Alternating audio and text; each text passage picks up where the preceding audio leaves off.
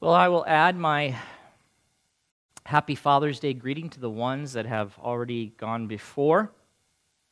The last time I, uh, I did a special, special uh, message for Father's Day was actually June 2014. So it is not my practice to always do a special message on Mother's Day or Father's Day. My general practice is just to continue uh, wherever we are in the book that we are in in the Bible and just continue explaining and, and expounding upon uh, those truths that we find there. And so, you know, as you know, we, or maybe you don't know, we are in 1 Peter. So we'll come back to 1 Peter. We're almost actually done with that letter. Um, thinking about going to 1 Thessalonians, but have not made a final decision about that yet. But uh, this morning I thought I would, I would uh, tackle another Father's Day message since it's been three years. And I did a Mother's Day message, so I thought it was only fair. uh, if you weren't here in June 2014, I would encourage you, uh, and you didn't hear that message, I would encourage you. It's available in our archive, our, our online archive, to go back and listen to that. I think it was good. I always try to give you something that's good. Um, I titled it The Perfect Father the perfect Father. So again, there was an emphasis, as you might think, on, on the Heavenly Father, on God the Father. I, I stated in that message that I had, I had just two goals.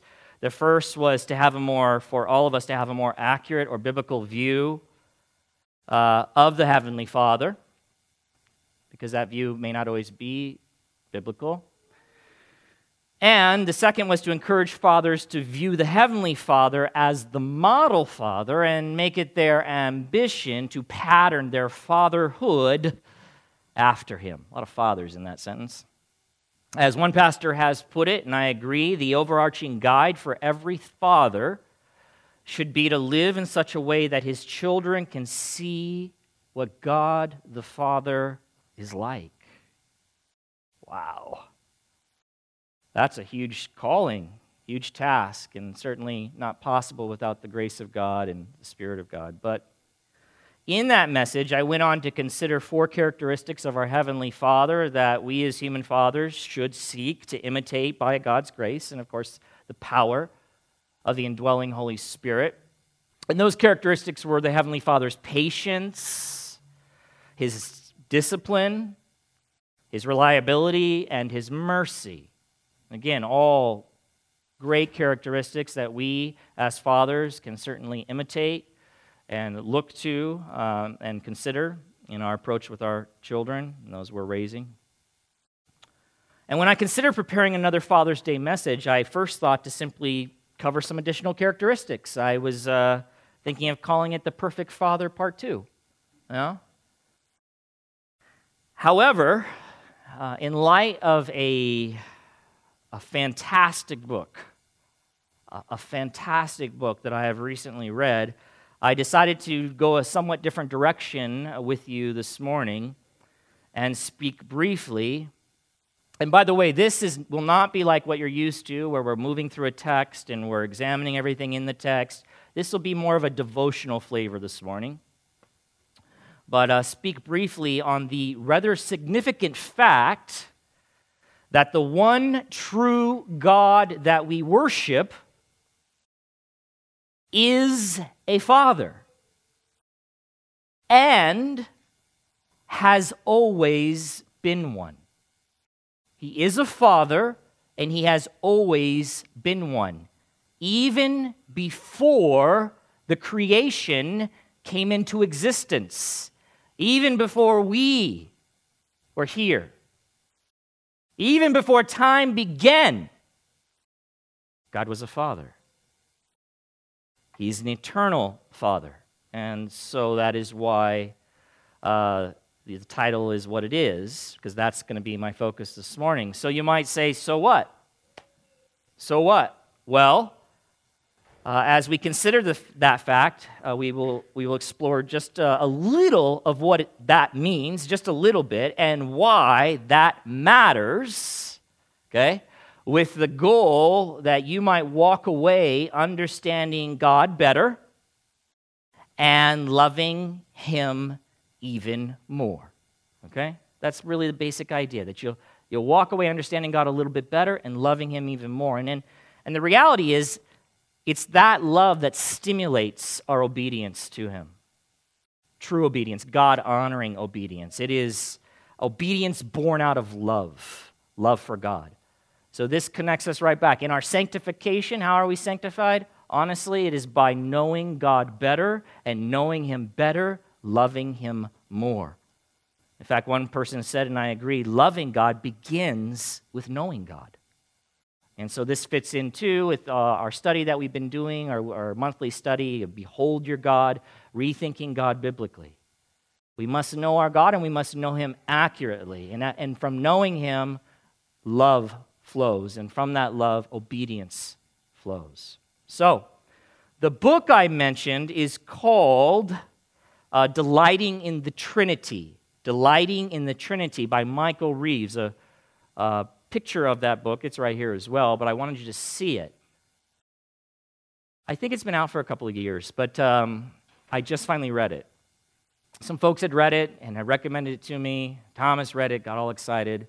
I finally said, okay, I'll read it. So I read it, and I highly, highly, highly, highly uh, recommend this book to you and would encourage you. It's not, it's not thick and it's, a, it's just a very wonderful and easy read. And uh, you can find it on Amazon or, or other places, I'm sure. But I would encourage you, make it your summer reading. And, and let me just say this also, beloved. I, I know that um, not everyone loves to read. I, I know that because I've been told that. I happen to love to read, but not everyone does. But let me encourage you as a Christian, do it anyway uh, do it anyway, and then maybe pray that God would give you a love to read. But either way, do it because that honestly, my growth has come from not just reading the Word of God. Of course, that's reading as well, reading the Word of God. But then God gives people to the body, to the church, to, to, to, uh, to us to, to write and to help us understand the glories of the Word of God and to bring those truths to bear into our lives to help us get at it a little bit differently. And, and so you're just you're missing out on that. My growth has come, I think, primarily from just all the good Christian books that I have read. Uh, alongside having that Bible open right there so that you're always referencing back and forth. So, as, as, a, as, as a shepherd in this body and trying to shepherd you and help you to grow, uh, I'll say it and I'll say it again, of course, as long as I live. Read, read good books, and certainly don't just read anything because there's a lot of bad stuff out there, but you can read this one. This is a trustworthy book. So there's my, um, my attempt to get you to buy it and read it. And, and I don't own stock in the company or anything like this. I just, I love, your, I love you and I care for your souls. And I just can't tell you uh, what a wonderful impact it's had on me. Make it your summer read. All right? I've never had a summer read. Make it your first time summer read. Anyway, a Trinity, delighting in the Trinity is the name of the book. Trinity, uh, that is the doctrine Father, Son, and Holy Spirit. Thomas mentioned it. We sing a Trinitarian song. It was reflecting on all those persons of the Godhead. It's three co equal, co eternal persons, not personalities, not personalities. Um, let me just say real quickly i feel even this morning i feel like i'm, I'm going to try to do my best but there's so much in the book and i couldn't and nor would it be appropriate to bring it all to you uh, i'm just really trying to bring you a little and, and hopefully entice you to, to get it but I was thinking, I've, I've spoken to some folks, even within this body and others, who there's a teaching out there called modalism. It's not the right teaching concerning our God. It's the teaching that uh, God, in a sense, has different personalities or wears different hats. And so, in one moment, he'll be the Father. Uh, the next moment, he'll be the Son. In the next moment, he'll be the Spirit. It does not recognize the biblical doctrine, which is the triune God, three persons, but only one God. And they address that multiple times in the book. And one of the reasons, and this is not in my sermon, I'm just speaking to you because uh, I came to my mind right now. We talk about God being love, right? We, we, we relish that. We love that. God is love. But how could God be love if he didn't have someone to love? How could he be love? Love extends its affection to another. Okay?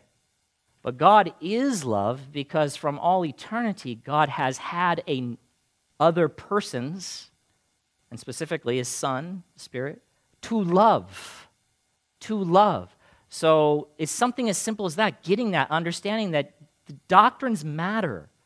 Uh, teaching of the scriptures matter. They matter significantly. It's not that it doesn't matter. Okay, well, whatever you want to believe about God. No, it matters what you believe about God because it'll impact other things that you might, may or may not believe.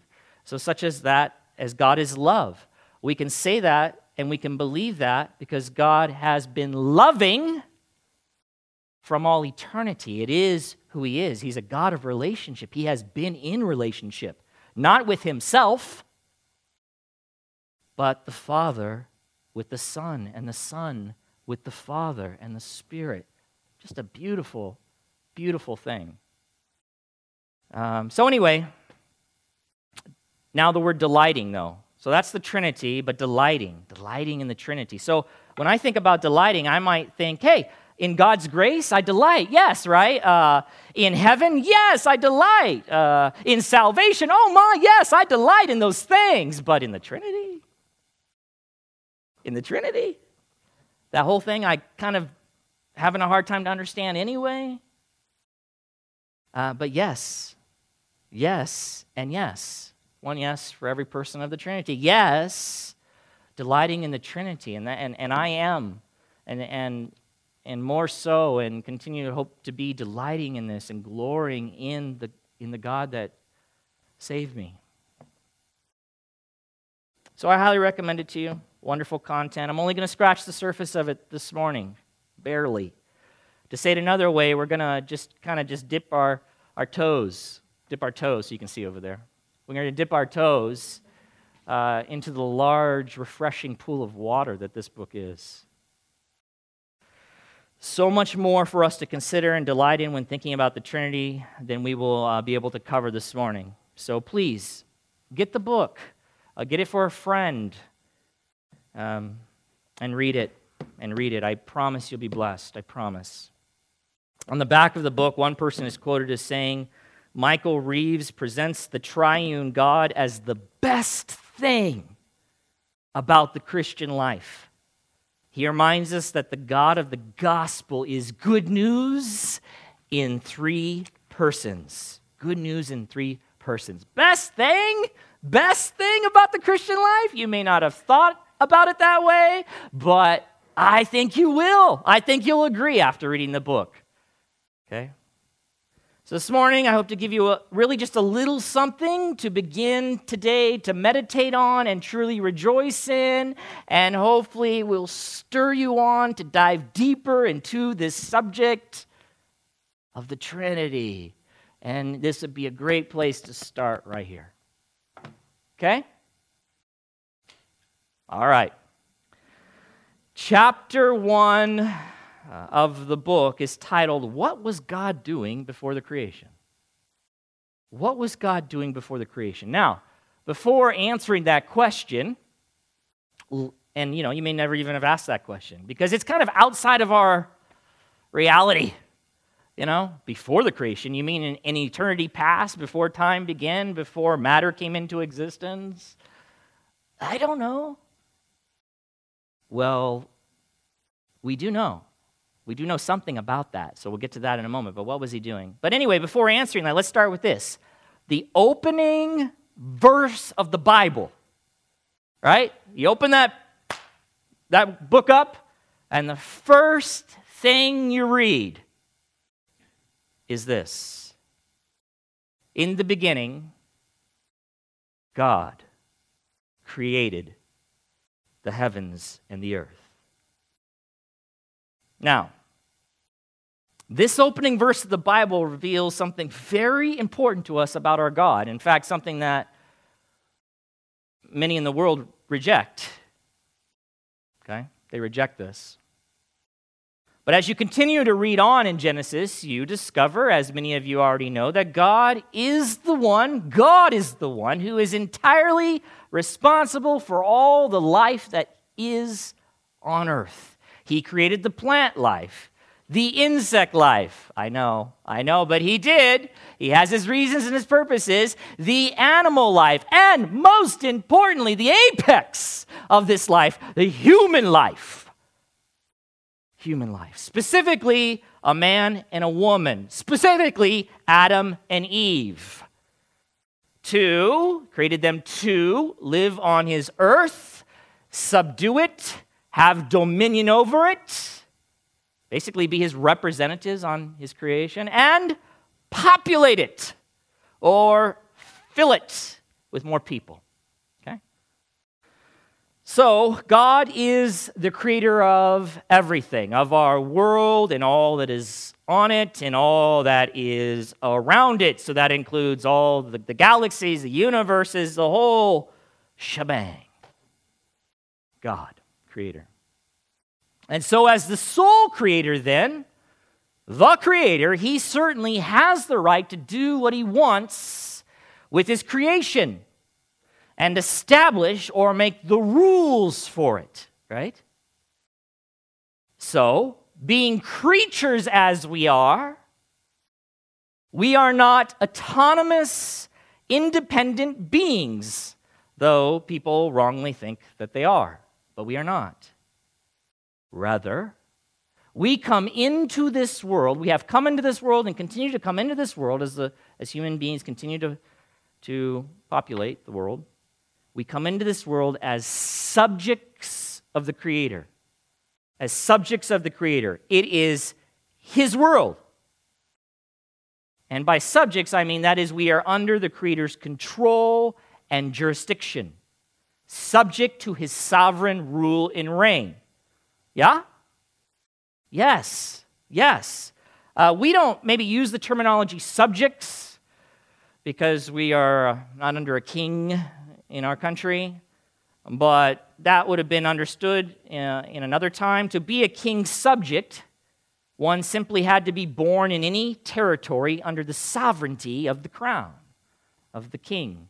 Another way to define subjects is they are the people subject to the laws and precepts made by the king. He rules, he reigns, they're under they, they're in his domain, they're under his authority. He makes the rules, and they're under that rule. They are subjects of the king. And so, God, as creator of it all, all are subject to him and come under his jurisdiction and his rules, his reign. You with me? Okay, and I've even, uh, in explaining the gospel or God to people, I've had that discussion with them to help them see that because they think they're just autonomous little machines that they can do whatever they want. They answer to no one. No, no. No, you answer to someone. We all do, because He's the Creator. You with me? But the book I'm recommending to you asks this question in the first chapter Is God essentially, fundamentally, the Creator, the one in charge? Is God essentially, fundamentally, the creator, the one in charge. Is that essentially who he is? He is creator, but is that essentially who he is?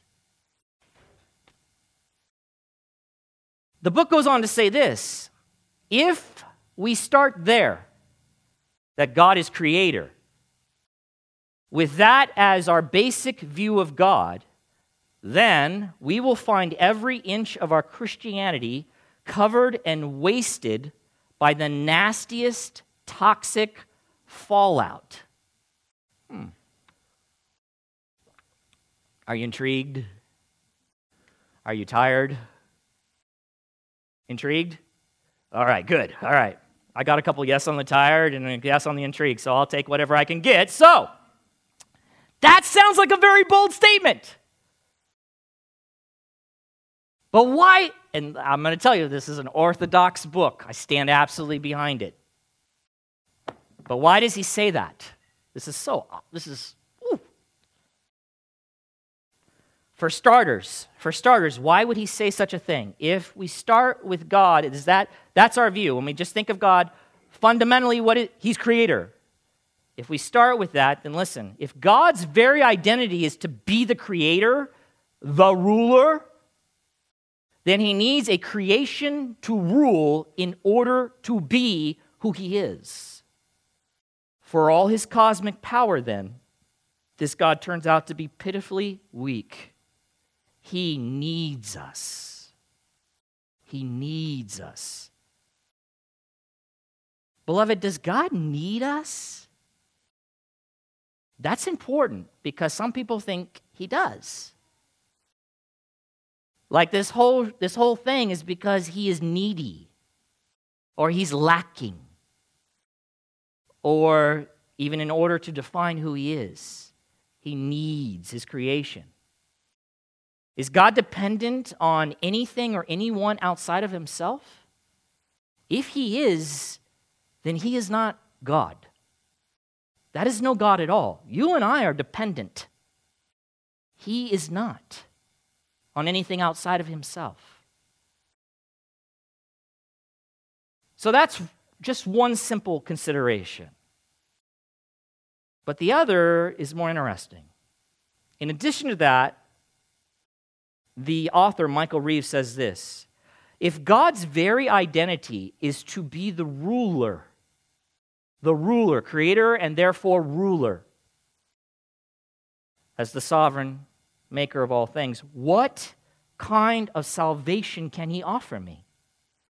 If God is the ruler and the problem is that I have broken the rules, the only salvation he can offer is to forgive me and treat me as if I had kept the rules.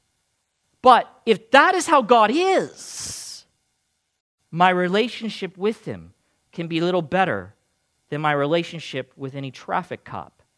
And he writes, no offense to cops. What is he, what is he saying? The point he goes on to make is a loving relationship would not be part of that scenario. God just as creator, ruler. There's no loving relationship. At best, the only thing we could compare it to is a, a relationship we might have with a police officer. So think about it. If a cop caught you breaking the law, you might be punished. That's one result, right? He's the law keeper. Or if you're breaking the law, but you don't get spotted or you, you manage to not get caught, you might be relieved. But either way, you wouldn't love the police or the police officers or the law keepers. You wouldn't love them. On one sense, you're getting punished, in the other sense, you're, you didn't get punished this time because, you know, whatever, maybe you, you got away or they didn't see you. But there's relief, but there's not love. Not in that relationship.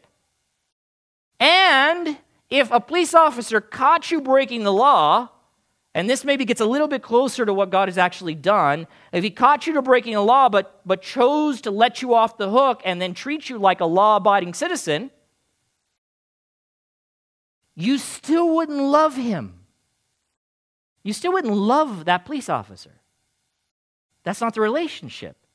He goes on to say, I might feel grateful in that scenario Cop catches you, decides to let you off and treat you not as you are, a lawbreaker, but to treat you as a law abiding citizen. You might feel grateful, and that gratitude might be deep, right? Especially if it's a red light. That's like 350 bucks. There's some deep gratitude there. But that is not the same thing as love. And so it is with the divine policeman if that is if that is fundamentally what God is. If salvation simply means him letting me off and counting me as a law abiding citizen, then gratitude, not love, is all I have. In other words, I can never really love the God who is essentially, fundamentally, basically, just the ruler. And that ironically means I can never keep the greatest command to love the Lord my God. So it matters. It matters how we see God, how we understand who He is. And the, and, the, and the book is going on to say there's something wonderful and beautiful about this triune God. And so now back to the question, and it impacts everything. It impacts the salvation that He offers, it impacts His creation, it impacts His providence, it impacts everything as we understand who this God fundamentally is. So, back to the question What was God doing before creation? What was He doing? Creation is not eternal. It has not always been here, in case you did not know. It has not always been here. The universe has not always existed. Okay? It came into being, it came into existence through the sovereign creating act of God. So, God is eternal. Yes? He has always existed. You and I can't really get our minds around that because we came into existence, but He has always existed. So, in eternity past, what was God doing? Playing golf?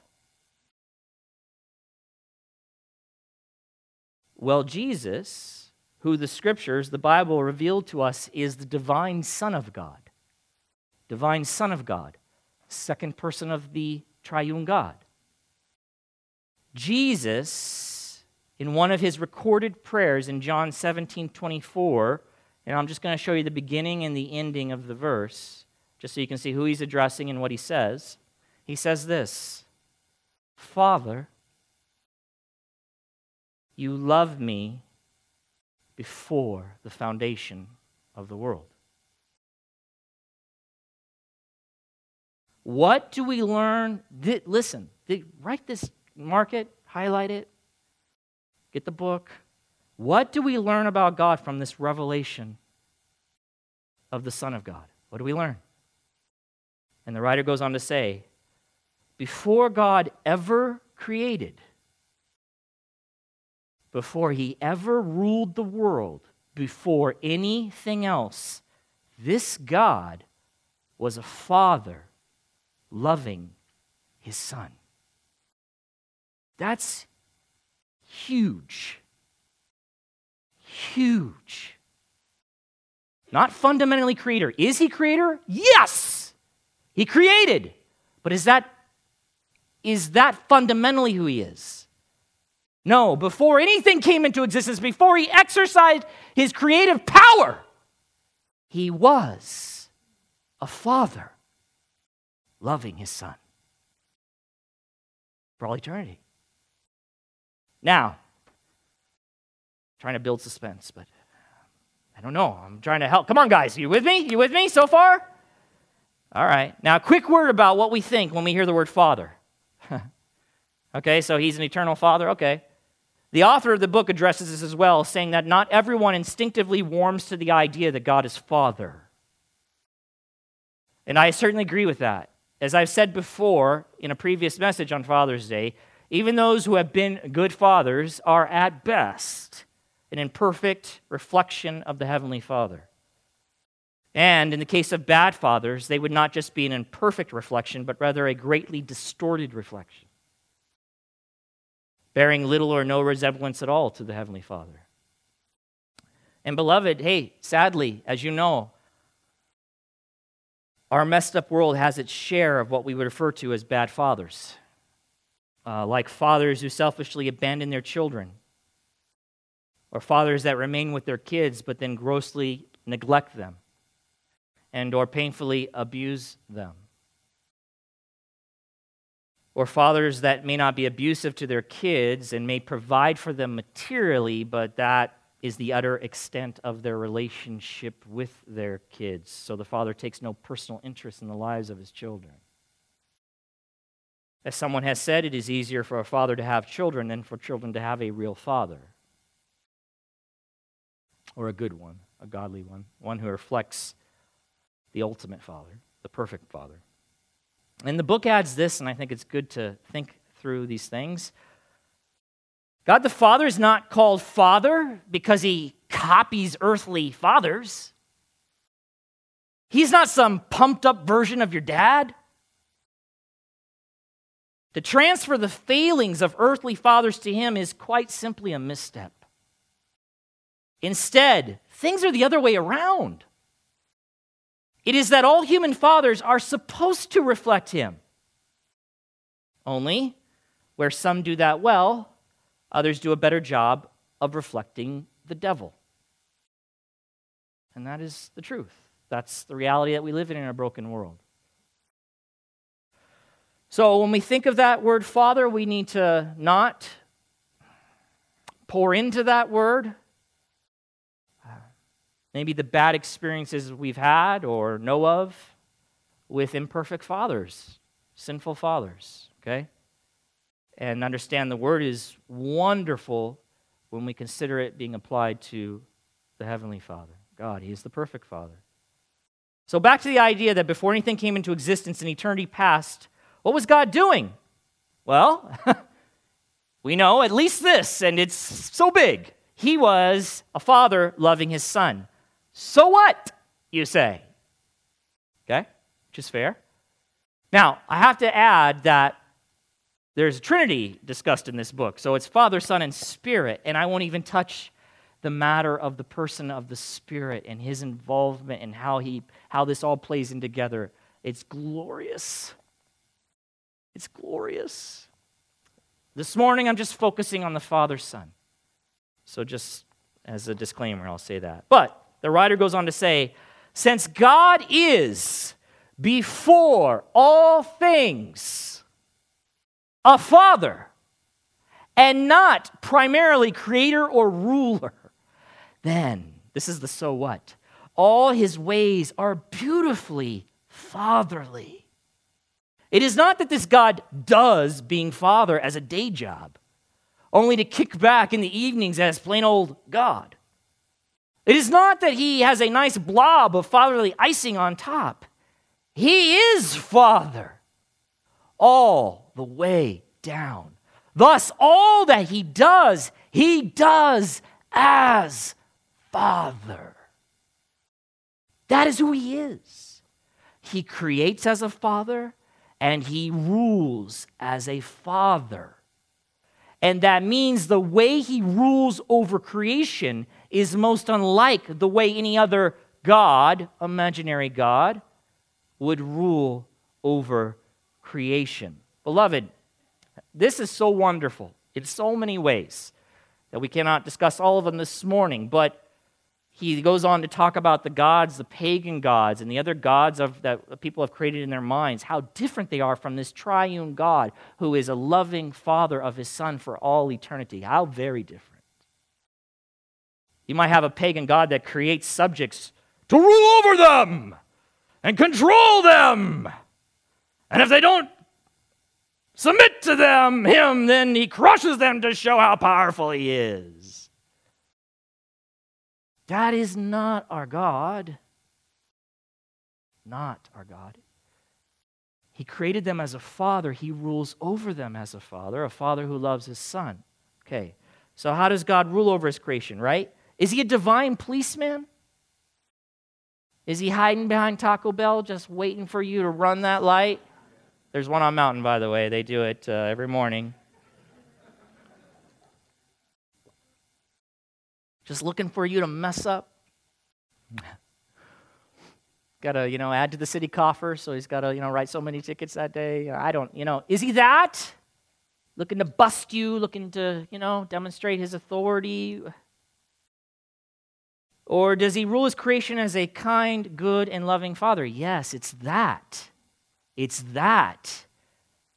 Before he was ever creator or ruler, he was a loving father. And everything, everything flows out of that. So then, knowing that, we can delight in the way in which he cares for and directs all things in his universe, or we might call that providence. We can delight in it. We can delight in His law. He's not just throwing out laws to see if you can, you know, keep them and look to bust you if you don't. He gives his law, he gives his commands as a loving father who cares deeply about his creation. You know, it, it's a totally, now you start to see as you read the scriptures and people are delighting. The psalmists are delighting in his law, delighting in his commands. Oh, how I love the law. May it be my meditation day and night. Why? Where did it come from? A loving father, a wise father, a good father, a compassionate father. And just like any good father would give his son or daughter instructions for their good, for their good. So has our Father. You know, that's really the issue with sin, right? Sin keeps telling us, oh no, what he says is not good. Don't listen to it. But if you see him only as divine ruler, then maybe that might be a thought that you would certainly entertain. He just throws this stuff out. No, it's the Heavenly Father that gave you His word and His commands and His moral law. But beyond that, let's stop and consider the creation itself not just how does it impact the fact that he, he's a ruler, he rules as a father, but he creates as this father. And specifically, primarily, a father loving his son. A father loving his son. So the writer points out here is a God who is not essentially lonely. Okay? So that's not the issue. God is not. Uh, looking for love, like he's in need of it because he has it. He always has had it. He is a father who has been loving his son. So he's not looking to take when he creates. Rather, in his love, he is looking to give and to share in that love. It's beautiful. He's been loving for all eternity as the Father has loved the Son. And by the way, loving others is not a strange or novel thing for this God. Not at all, the writer says. It is at the root of who he is, right? Because that's who he has always been loving another. This is why this is so. This is why one understands these things and thinks through them, they will delight, their heart will leap in the truths of the Trinity. God the Father, God the Son, God the Spirit, eternally. And this is so wonderfully He goes on to say, since God the Father, listen, has eternally loved his Son, then it is entirely characteristic of him to turn and create others that he might also rule over them, love them, love them. The Father has always enjoyed loving another, and so the act of creation by which He creates others to love seems utterly appropriate for Him. Thus, Jesus Christ, God the Son, is the logic, the blueprint, if you will, for creation. He is the one eternally loved by the Father. Creation, then, is about the extension of that love, the love of the Father and the Son, outward so that it might be enjoyed by others. Whoa. The Father so delighted in His Son that His love for Him overflowed so that the Son might be the firstborn among, the preeminent one, among many sons. This is glorious, beloved, as if you're saved. and as you consider these things, it is glorious. And if you're not saved, it should draw you in, if you really understand this, to this Father and to his Son, the Savior. The writer goes on to quote Romans 8:29. We've covered the passage, but consider for those whom he, he being God the Father, foreknew, he also predestined to be conformed to the image of his son, this one he loves. Why? In order that he might be the firstborn, the preeminent one among many brothers. Brothers. Bring more in to share in this love. God has predetermined it. Jesus Christ, as we know, becomes the head of a new race of humanity, purified from sin and prepared, as one writer says, to live eternally with the Father in his love. Ephesians 1 3 through 5. Consider these words in light of as you begin to think about this eternal Father his, and his love relationship with his Son and his reasons for creating. Blessed be the God and Father of our Lord Jesus Christ, who has blessed us in Christ with every spiritual blessing in the heavenly places, even as he chose us in him before the foundation of the world, that we should be holy and blameless before him in love. He predestined us for adoption to himself as sons through his beloved Son, his eternal Son, Jesus Christ, according to the purpose of his will. The writer commenting says, This God does not begrudge having someone else beside him, he enjoys it. He has always enjoyed showering his love on his son. And in creating, he rejoices to shower it on children he loves through the Son. It's glorious. It's glorious. Now, this is where you just begin to really delight back to the verse from John that I quoted earlier, the prayer of the Son of God that reveals the fact that what he was happening before creation even began was the Father was loving the Son.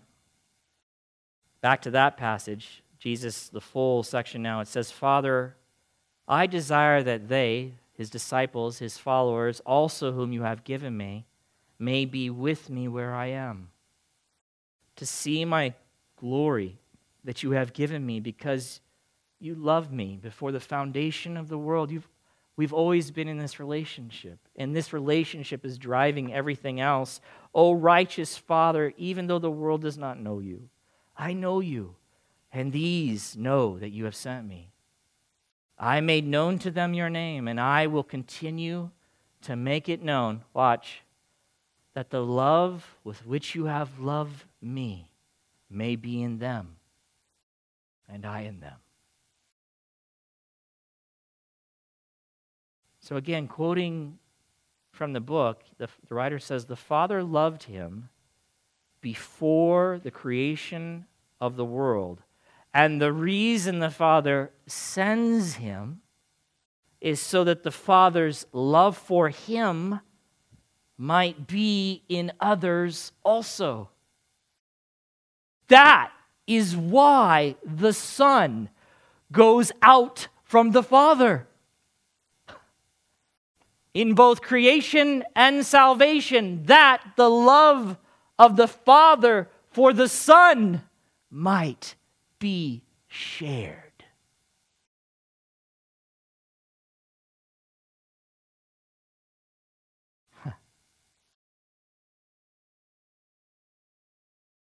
You know, uh,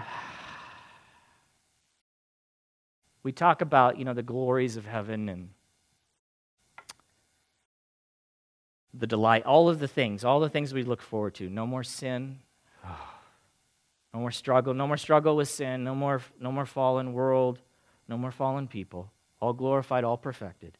No disease, no death. No more sorrow. Right? And those are things to glory in, for sure. But the real prize of heaven,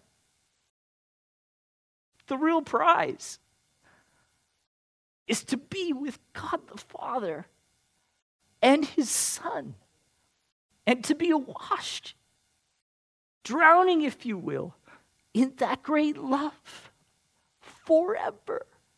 To know what the Son has known and that the Father has given eternally to him. That is the great prize. That is the great delight. That is what should draw people from this world to Him. It's not just a matter of uh, uh, fleeing hell. That is certainly part of it. But even those warnings are warnings given in love. It's not just like, I just got to get out of it. It's not about just not going to hell or paying the wrath for your sin. It is about coming to the one who created you to be in a loving relationship with him. It is being drawn to him. That is the gospel. So, the Son, the Son of his love, goes out willingly. Willingly. It's not the Father going, You're going to go. The Son willingly goes out. This love is overflowing. The Son knows what He has. And in His love, He wants that love to be shared. He wants others to know it and to fellowship in it. Wow. So, chapter 3, the Son shares what is His. But how can He do that? How, how is that going to be achieved? How will He share it? Because humanity has fallen.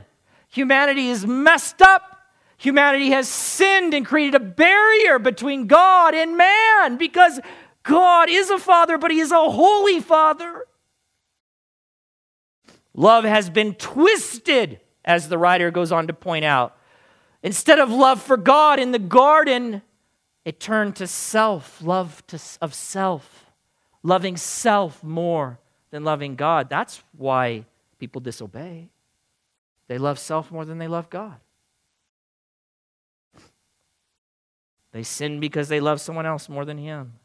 So the price for our sin must be paid, and our hearts, by the new creation, turned back to the Father.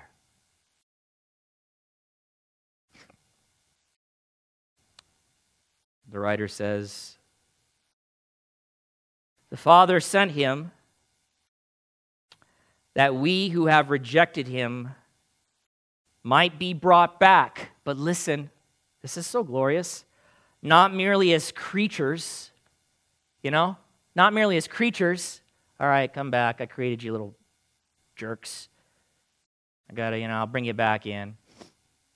Not like that. I guess I'll put up with you. But as children.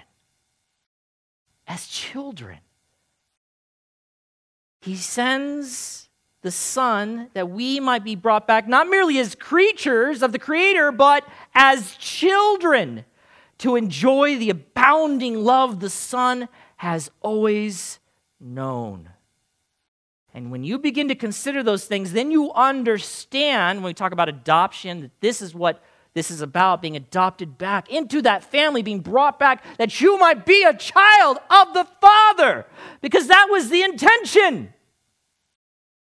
Then you read 1 John 3 1 and you understand as he exclaims it, you read it rightly, how great is the love the Father has lavished on us that we should be called children of God.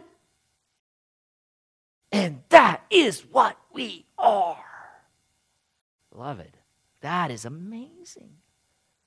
Remember, I told you it. Our obedience, God honoring obedience, is obedience driven by love. When you begin to uh, meditate on these things and consider these things, what does it stir up in your heart? Father, whatever you ask, that shall I do. You have loved me with such a great love. And you have poured out your love into my heart. And I love you because of this great work you have done. What would you have me to do? I delight in you, and I delight in your delight. See, that's, that's how you get at obedience and sanctification and growth in the Christian life. And of course, we know that we become his children. John 1:12 says we're not we become John 1:12 says to all who did receive him who believed in his name that is Jesus he gave the right to become children of God. We are adopted into this family. Sin has separated us from God, has placed us as enemies of God, living in rebellion against God, but through the Son, through his loving work on that cross, we are made new and we can be brought into the family of God and made his children. And you think about that, we don't, I won't go through it all, but you think about we then become brothers of Christ, we uh, become co heirs with the Son. What do you think that's all about? That's the sharing of the Father.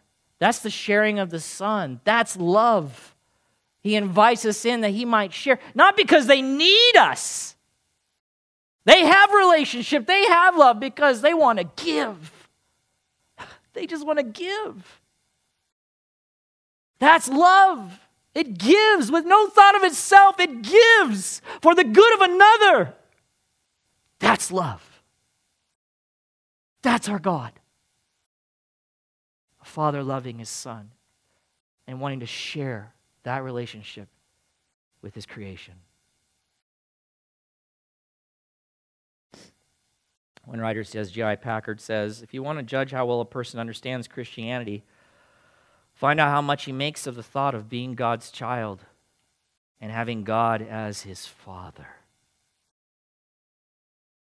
If this is not the thought that prompts and controls his worship and prayers and his whole outlook on life, it means he does not understand Christianity very well at all.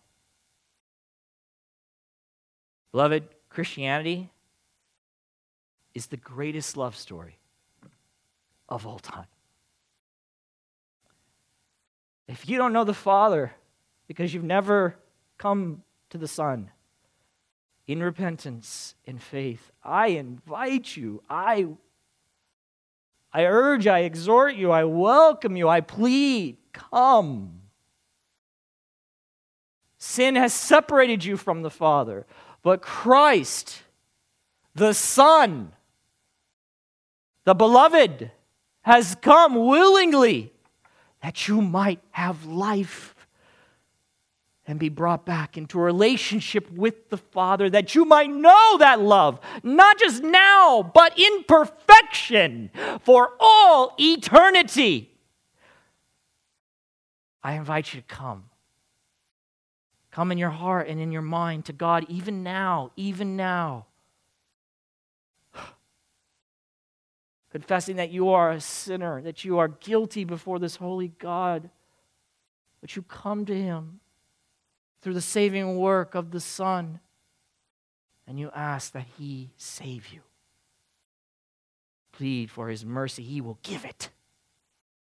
He will give it, you will find it and you will be saved and adopted into this family. And to you who know God is Father, because you have come to Him, the only way that one can come to Him through His beloved Son. Rejoice. Rejoice in this triune God that we worship and praise. And get the book. Get the book. Life is difficult, beloved. So when something like this comes along, I I'm so grateful to God for it. Because that's what I need. I need the gospel. I need to fill my heart with gospel truths. Times three. The gospel in three persons. See the glories of all that, the glories of my God. Father in heaven, we thank you thank you for your, your word. We thank you for the gifted people that you have given to the church throughout time. So many that help us understand you better, more accurately, and in knowing you. Worship and love and adoration, all flowing out of that. Father, I do pray that you would work in people's hearts and minds. They're so I covered so little, so little. There's so much.